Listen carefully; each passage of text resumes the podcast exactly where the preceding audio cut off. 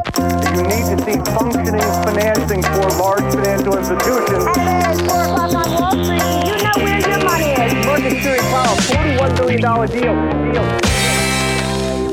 Då är det dags för investerarens podcast nummer 197 i ordningen. Stockholmsbörsen fortsätter driva norrut. Det här spelas in måndag den 12 april, förvisso så är börsen ner lite grann idag, men förra veckan så steg OMXS30 GI 2,17% och varför jag väljer det indexet är ju självfallet då för att vi befinner oss mitt i utdelningsperioden. Så det är fortsatt tryck på börsen, fortsatt eh, fokus på många av de bolagen som inte har hängt med i uppgången i fjol och så är det faktiskt till och med så att skräckindex VIX eller volatility index som någonstans vittnar om den eh, volatiliteten kommande 30 dagar som marknaden tror på. Det är en, liksom en, en inblick i derivaten i optionernas värld och man kan få en känsla för vad marknaden tror om volatiliteten kommande 30 dagar. Den är på lägsta nivån sedan den 20 februari i fjol och det var ju precis den dagen då som eh, nedgången, eh, coronakraschen började intradag säger ingenting om någonting egentligen förutom att det är ganska lugnt, det är spegelblankt på börshavet där ute eh, och för ett år sedan så var det rejäl storm med 30 meters vågor som slog sönder skeppen eh, som kapsejsade ute på, på, eh, på börshavet, kanske om man hade otur. Men nu ska vi inte vara bittra och deppiga, nu är det ju faktiskt ljusare tider och det har vi också sett från Storbritannien som nu lättar upp restriktionerna och låter en hel del olika eh, samhällsfunktioner nu åter öppna upp som butiker, jag antar att matvarubutiker har haft öppet ändå såklart men, men i större utsträckning då brett butiker, gym, zoo, frisörer med mera. Eh, och likväl som pubbar, britterna så älskade pubbar, vilket man inte ska underskatta. Vi har en Boris Johnson som sa så här på sin pressträff. On Monday the 12th I will be going to the pub myself and cautiously but irreversibly raising a pint of beer to my lips. Eh, försökte låta som han i alla fall. Man får väl spana in det klippet, det finns på min eh, Twitter. Om det är som man är nyfiken på det, ät investeraren, så kan man se en enminutare när han berättar om det här. Han är uppenbarligen väldigt sugen på att eh, fukta strupen och gå till puben. Och både det här faktumet då att britterna kan gå tillbaka till puben och fukta strupen likväl som att vi fick besked om Brexit på julafton i fjol där de då lämnade eh, på nyårsafton, det blev ingen hård Brexit. De två tillsammans kanske gör att man blir lite nyfiken på att höra mer från Kopparbergs vad de ser och har i kikaren.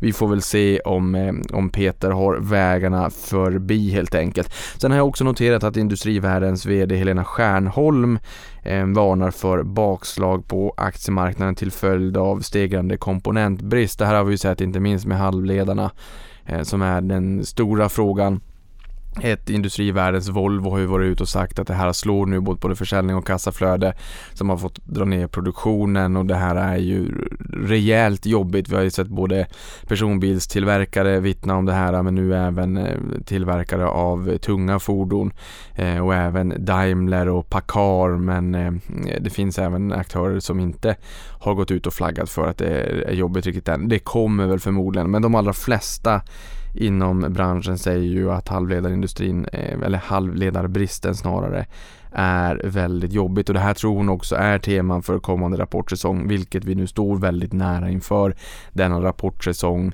som eh, drar igång typ i princip nu då för det första kvartalet 2021. Och där tror jag att temana är pandemins påverkan på efterfrågan störningar i försörjningskedjor som har varit fokus under hela pandemin såklart Eh, och, och, inte minst Suezkanalen så, såklart, där visar ju också, det hade ju ingenting med pandemin att göra utan det är ju andra saker som kan störa försörjningskedjor rejält, sådana saker som man kanske inte har räknat med och förväntat sig. Men man ska ju alltid förvänta sig det oväntade.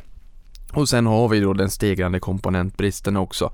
Men alltjämt utmanande som sagt, vi får se vart händer leder. Den här veckan är ganska noteringsintensiv, vi börjar ju närma oss eh, stängningen av fönstret inför sommaren. Vi har ett april och maj och kanske en del av juni också eh, när bolagen kan söka sig till börsen och vi vet ju att det är många bolag på väg till börsen. Ett bolag som redan har kommit till börsen är utbildningsplattformen Coursera som nyligen gjorde entré i USA.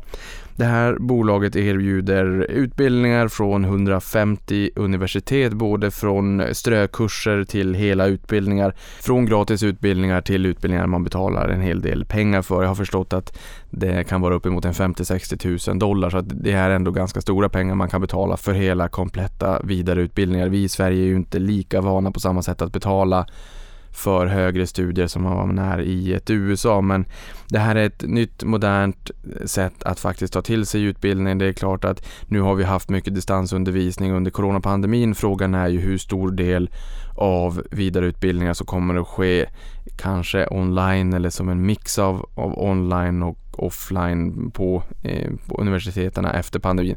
Självfallet så kommer man ju gå tillbaka till att kunna mm, studera direkt på, på campus och på universiteten naturligtvis. Men eh, det kommer ju fortsatt vara intressant att se om det är så att vi kan få se en lite, lite större andel digital inlärning, digitala utbildningar. För den andelen idag lär ju vara ändå förhållandevis eh, liten. Men förutom vanliga privatpersoner som väljer att gå då strökurser gratis eller att man betalar för det om man vill ha ett diplom från det här universitetet, att man har gått utbildningen och kan lägga in det i CVt till färdiga kompletta utbildningar så är det även så att eh, Fortune 500-bolagen, 25% av dem, det vill säga var fjärde bolag använder Courseras plattform för att vidareutbilda sin egen personal också. Och det här tycker jag är lite intressant. Så det finns ju en, en del olika intressenter här och förmodligen också lite olika segmentering. Ehm, så att man, har helt enkelt fler ben att stå på. Och totalt sett har man 77 miljoner learners inom citationstecken då, det, man eh, kallar sina kunder för helt enkelt. Aktien här noterades till 33 dollar ganska nyligen och nu står den i 54 dollar så det är en uppgång på en 64 procent. Sen har vi också ett Trustly som idag bekräftar sina noteringsplaner på Stockholmsbörsen. Men det ser ut som att vi kan få en parallellnotering i New York också, vilket var information som kom eh, en liten stund senare då. Och i samband med den här noteringen så vill man ta in eh, ungefär 8 miljarder kronor ryktas det om och man siktar på en värdering på omkring 80 miljarder kronor enligt DI Digital. Om så blir fallet så blir det här också den största noteringen i modern tid i Sverige helt enkelt.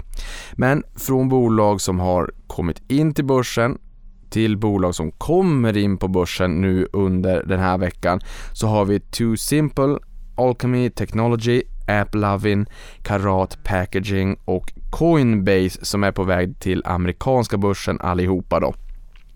TUI Simple är ett techbolag inriktat på självkörande fordon, tunga fordon.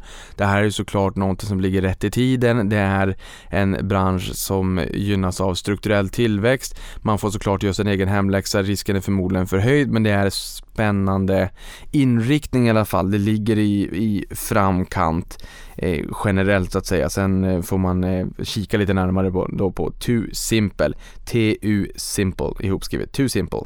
Sen har vi Alchemy Technology som är ett molnbaserat techbolag kommer ju väldigt många bolag inom fintech just nu. Vi hade Jamie Dimon, eh, VD på JP Morgan, som i VD-ordet till aktieägarna förra onsdagen sa nu här att fintech börjar bli ett allt större hot mot traditionella banker som ser sin eh, sitt existensberättigande krympa ihop allt mer och det var inte bara fintech utan det var även big tech som i större utsträckning går in och eh, kamperar och där började jag fundera lite grann kring vad är egentligen det finansiella landskapet i eh, framtiden?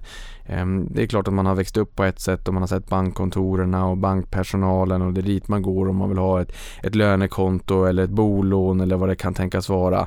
Ehm, så är det ju inte riktigt längre och de flesta har ju sitt bankkontor i fickan, det vill säga sin smartphone och jag jobbar på en digital nätmäklare och vi har ju i princip allting man behöver och, och i min värld så skulle man egentligen i framtiden bara eh, kunna ha oss om det bara hade varit så att vi hade haft eh, eh, konto, betalkort och eh, möjlighet att betala räkningarna då. Men det här kommer ju förändras och det går väldigt, väldigt fort. Jag menar, ta i Asien, då är det ju väldigt många bolag som är stora konglomerat. Från ett Tencent till ett Alibaba till ett Kakao i Sydkorea. Där du ofta har tjänster som eh, Eh, e-handel, eh, chatttjänster, gaming, spelplattformar man kan spela, streamingtjänster, taxiverksamhet likt ett Uber eller Lyft, eh, till en herrans massa olika mobila betalningar och allt vad det kan tänkas vara. Och jag menar, det finns ju alternativa jag vet inte om man kan kalla det betalsystem men om det är så ett SAS eurobonus är ju ett exempel på det. Även om de här eurobonuspengarna de är ju inte gängse gångbara överallt men det är ju ändå en form av valuta, de har ju ett värde. Eller dina Coop eller dina ICA-poäng eller vad det kan tänkas vara. Så det, vad säger att de här stora konglomeraten som vi är mer vana i Asien än kanske i väst att, att de inte blir sina egna stora eh, finansiella ekosystem i framtiden där du har valuta på den här plattformen. Och om det här konglomeratet kan hjälpa dig med all diverse tjänster från din streaming när du lägger dig i soffan till att du beställer hem mat eller torrvara eller vad det än kan tänkas vara till att du behöver ta en taxi till flygplatsen eller boka en resa eller chatta med dina kompisar och skicka iväg lite pengar för den här gemensamma middagen ni var på som ni skulle dela på då. Eh, och då kan man ju använda eh, helt enkelt eh, plattformens ehm, egna inneboende system om det här bolaget söker banklicens. Så att just det här med de traditionella aktörerna eh, och, och, deras existensberättigande, det kommer förmodligen utmanas i framtiden. Det ser vi redan på retailbenet med, med allt större konkurrens inom bolån vilket har varit dragplåstret för att ha alla andra tjänster hos storbankerna och att man ska bli helkund för att få bra bolåneräntor. De räntorna är fortfarande inte bra även fast du blir helkund. Eh, det här är ju lilla Sverige såklart. Men, men det ska bli oerhört intressant att se vart det här kommer leda och just också att Jamie Dimon lyfter det här att eh, eh, fintech är ett stort hot framåt. Så att eh, ja, men det händer mycket får man väl säga. Sen har vi ett AppLovin som är gaming och mobilappsbolag med över 400 miljoner dagligt aktiva användare och ungefär 200 mobilspel i kategorin Free to Play. Ett bolag då som söker sig i en App Loving Game och mobilappsbolag. Man kan alltid in och kika eller googla på de här äh, namnen om man vill läsa lite mer om dem. Och ska jag tillbaka också till eh, Alchemy Technologies kan man väl säga att alla de här tjänsterna som håller på att utvecklas just nu när det är konto till konto betalningar, typ som ett Swish de går ju också utanför ett Mastercard eller Visa och deras eh, finansiella infrastruktur. Så att här blir det ju intressant också att se vad händer om PSD2 och eh, konto till kontobetalningar fortsätter att booma. Men att Visa ville ju köpa ett Plaid för 5,3 miljarder dollar. Det fick de inte göra av konkurrensskäl och nu såg jag senaste värderingen här var en 13,5 miljard på Plaid och det är inte jättelänge sedan som man la det här budet. Så att saker och ting går väldigt, väldigt fort helt enkelt. Och det är klart att Visa Mastercard också måste säkerställa eh, att de har en relevans även i framtiden så den där pucken är de självfallet på. Sen har vi Karat Packaging som tillverkar och distribuerar miljövänliga engångsförpackningar till restauranger och matindustri. Och det är klart det här ligger ju i tiden, det ska vara miljövänligt, det ska vara eh, inte liksom vanlig traditionell plast. Vi har ju sett många aktörer byta ut vanliga plastsugrör till papperssugrör. Eh, exempelvis ett eh, McDonalds skulle ha gjort det, Max har gjort det, Starbucks vet jag har gjort en del förändringar. Eh, och nu var det bara tre aktörer men det är väldigt många aktörer som har gått in och eh, helt enkelt bytt ut sina engångsartiklar för att det ska vara mera hållbart helt enkelt. Och eh, Karat Packaging tillverkar och distribuerar då de här miljövänliga engångsförpackningarna till restauranger och matindustri som sagt. Ehm, och det är matförpackningar, bestick, sugrör, eh, muggar, eh, lock till muggar med mera, med mera. Jag tror att det här är en trend som kan vara rätt spännande att haka på. Sen om det här är rätt bolag eller inte, ja det får man göra sin hemläxa kring. Men, men just att byta ut engångsartiklar till mera hållbara dito, jag tror att det kommer vara ett krav både att eh, man som bolag kommer att behöva göra det här för att räknas som ett mer hållbart bolag men även att konsumenterna i allt större utsträckning också kommer att efterfråga det. Sen har vi Coinbase som är den största kryptobörsen i USA som nu noteras via en direktlistning. Här kan vi ju notera att intäkterna i Q1 estimeras till 1,8 miljarder dollar vilket är, redan är mer än hela 2020 och nio gånger mer än första kvartalet förra året. Så att eh, nu i dessa tider när alla inom citationstecken verkar vilja handla krypto så är det klart att tiderna hade ju inte kunnat vara bättre för sånt här bolag att leta sig till börsen. Jag tror att det är väldigt många som kommer att eh, spana in det här lite extra. Både de som köper och de som bevittnar detta från sidan helt enkelt. Så att Coinbase kommer in ehm, alldeles, alldeles snart här under veckan. Och sen har vi ett litet nyhetssvep, litet men ack så naggande gott. Det verkar faktiskt som att jag kommer att kunna hålla tids, eh, min ambition om ungefär en 20 minuter idag. Jag vill ju inte stjäla allt för mycket tid. Och en nyhet som kom här idag var att regeringen skriver upp sin tillväxtprognos för Sveriges ekonomi, vilket är kul. Nu bedömer man att BNP ska öka med 3,2% i år och 3,8% nästa år enligt då finansminister Magdalena Andersson på en presskonferens idag, eh, måndag 12 april. Då. Sen har vi kundanskaffningsbolaget Catena Media som kablade ut en omvänd vinstvarning i fredags Eh, där man sa att justerade ebitda-resultatet kom in omkring 30% högre än förväntat. Eller ja, det sa man ju inte men det var det som var resultatet då. Att det kom in 30% högre än, än förväntat vilket fick aktien att stiga då nästan 20% på det här. Och snart är det ju rapportsäsong eller vi befinner oss ju som sagt ganska i den. Så att nu om något så är det ju faktiskt tid också för de här omvända vinstvarningarna. Sen är det ju så att börsen också har stigit väldigt mycket så att Ehm, jag kan väl tycka att det är trevligt om bolagen levererar ändå så pass att man inte ser besvikelse på rapporterna. Det är klart att det här att siffrorna kommer att vara bättre än förra året. Det är nog inte speciellt svårt att prestera siffror som är bättre än, än förra året. Speciellt kanske slutet på förra året var väl det mest jobbiga. Sen har vi Q2 också då som kommer att ha lätta jämförelsetal. Men det är ju inte bara förra årets prestation som är viktigt utan det är ju faktiskt även att eh, nå eller slå de förväntningarna som ligger i marknaden. Eh, och vi har haft en uppgång på marknaden som har varit rätt hygglig så att det återstår att se. Sen har vi Kina som bötfäller Alibaba med 2,8 miljarder dollar motsvarande 4% av den årliga domestika försäljningen. Eh, och eh, taket här är 10% i Kina så att 4% ska ställas i relation till den maximala boten om 10% då. Men det här är faktiskt ett nytt bötesrekord i Kina och de menar att Alibaba har missbrukat sin dominerande ställning genom att kräva att de som säljer på plattformen inte får sälja på någon annan konkurrerande plattform. Eh, vilket hämmar konkurrens, kränker företagens rättigheter och skadar konsumenternas eh, intressen i slutändan det är klart att eh, man kan ju alltid fundera på varför det här kommer just nu och Jack Ma som är eh, vd-grundare här alltså, och som är frontfigur för eh, Alibaba har ju hamnat i clinch med den kinesiska regimen när han har kritiserat regimen och det här har ju förmodligen gjort att han har hamnat på någon form av, av shitlist om man säger så. Ehm, det verkar, det verkar som att de har stökat till det rejält för, eh, för Jack Ma och för Alibaba helt enkelt. Så att det återstår att se men nu fick de den här boten. De har också accepterat den här boten. Och på tal om Kina så har de också skapat världens första digitala valuta, the digital yuan, som eh, oroar USA. För varje digital yuan som skapas så försvinner en fysisk yuan också eh, och den här är ju backad av Kinas centralbank och 100% spårbar. Ehm, och de kommer även att experimentera med den här digitala yuanen, att exempelvis lägga till ett bäst före-datum på pengar för att eh, stimulera konsumtion. jag tror att, dels så tror jag inte att man kan göra det här hemma på hemmaplan och sen så tror jag också att eh, det hade stressat folk väldigt, väldigt mycket. Det närmaste man kan komma det är väl om man byter ut en 100 dollars sedel eller en 500 dollar, ja 100 dollars sedel byter vi ju inte ut här.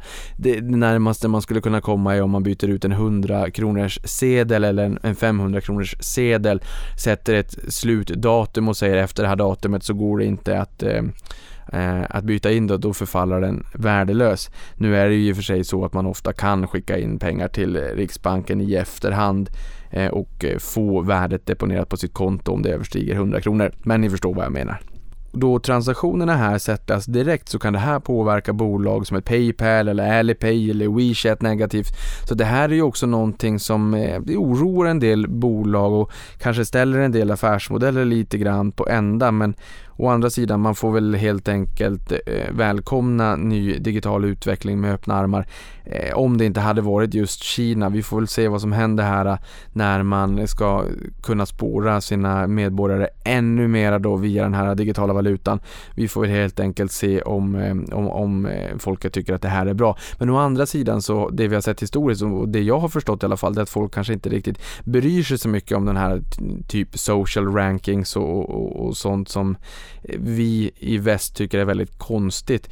Men, men när jag lyssnar till en del människor som bor här som har kopplingar till eller som själv är kineser eh, så har jag förstått att man, man liksom inte riktigt tänker på det sättet. Och för oss lär det ju alltid vara konstigt som sagt. Det, det är ju Eh, det är ju någonting som vi inte är vana helt enkelt. Men det USA är oroade för det är ju att det här kommer hota dollarns särställning som global reservvaluta och därför planerar både USA och 60 andra länder eller 60 plus andra länder att lansera sina egna digitala valutor. Eh, och dollarn används i 88% av utländska affärer jämfört med 4% för yuanen. Eh, och det är klart att skulle maktbalansen ändras här så skulle det kunna slå hårt mot USAs möjligheter till sanktioner men även skapa möjligheter för länder som befinner sig under sanktioner av USA. Då. För eh, jag menar, även om det är så att du eh, eh är ett land i eh, ja, vart i världen det än är och köper eh, olja av Kina så betalar du i dollar. Och om betalningen görs i dollar så har också USA ett veto att kunna införa sanktioner om det är så att man inte sköter sig. Så att man har ju en långtgående makt att eh, kunna införa eh, på, eller kunna genomföra påtryckningar och införa sanktioner. Menar, när Swedbank eh, var mest ute i ropet här kring penningtvättsfrågan så var ju en, ett av de största orosmolnen egentligen att man skulle eh, gå så hårt åt dem från amerikanskt håll att dra in tillståndet för att få handha amerikanska dollar och då hade det ju varit lite halvt tack och godnatt i alla fall. Men kommer det en digital yuan här så ändrar ju det här maktbalansen och USAs möjlighet då att med dollarn som global reservvaluta där ute kunna påföra eller på, eh, kunna använda sig av, av påtryckningar helt enkelt. Så att eh, potentiell eh, skifte i den globala maktbalansen. Och på tal om Kina igen, den kinesiska bilmarknaden upplevde en återhämtning i mars Försäljningen steg 69% year on year och är tillbaka på pre-pandemic nivåer tack vare lyx och elbilar. Och just elbilar i det här fallet utgör 8% av försäljningen och Tesla Amerikanska Tesla som nu också har produktion i Kina hade sin bästa månad någonsin i Kina under mars månad. Så att med vind i seglen där. Sen tycker JP Morgan att man ska äga eh, småbolag. Små och medelstora bolag menar de har gett en bättre avkastning över tid historiskt. Eh, och pekar då på att senaste 100 åren har skillnaden varit 3 procentenheter per år, vilket efter 100 år, en väldigt lång sparhorisont såklart, eh, förmodligen är helt omöjligt för alla av oss, men då blir slutsumman 16 gånger högre. Men det de menar här det är att ehm, eh, den bidragande faktorn då är att det kommer väldigt mycket bud på den här typen av mindre och medelstora bolag och just nu är budpremien 43 procent över den historiska, eh, alltså det historiska snittet sen man började mäta det här 96. Så det är klart, kommer det bud just nu på små och medelstora bolag så är budpremierna högre och vi ser att det är väldigt mycket M&As just nu eller företagsköp, förvärv, utköp, eh, kanske inte lika mycket utköp som vad det är eh, förvärv av de redan noterade bolagen. Så att det är eh, alltjämt fortsatt väldigt Eh, Eh, väldigt mycket fart under galoscherna helt enkelt. Sen har vi Hemnet som är på väg till börsen. Det bekräftar nu bolaget efter en tids rykten och enligt DI Digital kan värderingen komma att nå 10 miljarder kronor och en rörelsemarginal som på sikt då ska uppgå till 50 procent. Det är väldigt högt. Dessutom verkar det som att eh, 9 av 10 bostäder som säljs i Sverige utannonseras på Hemnet, vilket någonstans också vittnar om deras eh, särställning på den svenska marknaden. Även om det finns utmanare som vill göra livet surt för dem. Det har alltid funnits, tror jag. Det kommer förmodligen alltid att finnas, men just nu så, eh, så verkar de i alla fall ha en, en särställning.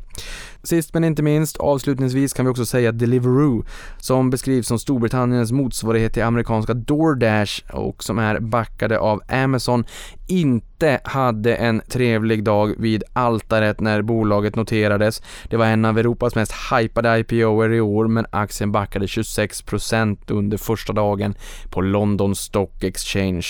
Och här finns viss oro för omklassificering av bolagets personal från gig workers till kort och gott workers, vilket också medför ökade krav på arbetsgivaren och mer förmåner för de anställda, likt det vi har sett med exempelvis ett Uber. Och med de orden så tackar jag för mig. Vi hoppas på en eh, lukrativ lönsam vecka och sen hörs vi igen nästa vecka. Tack och hej!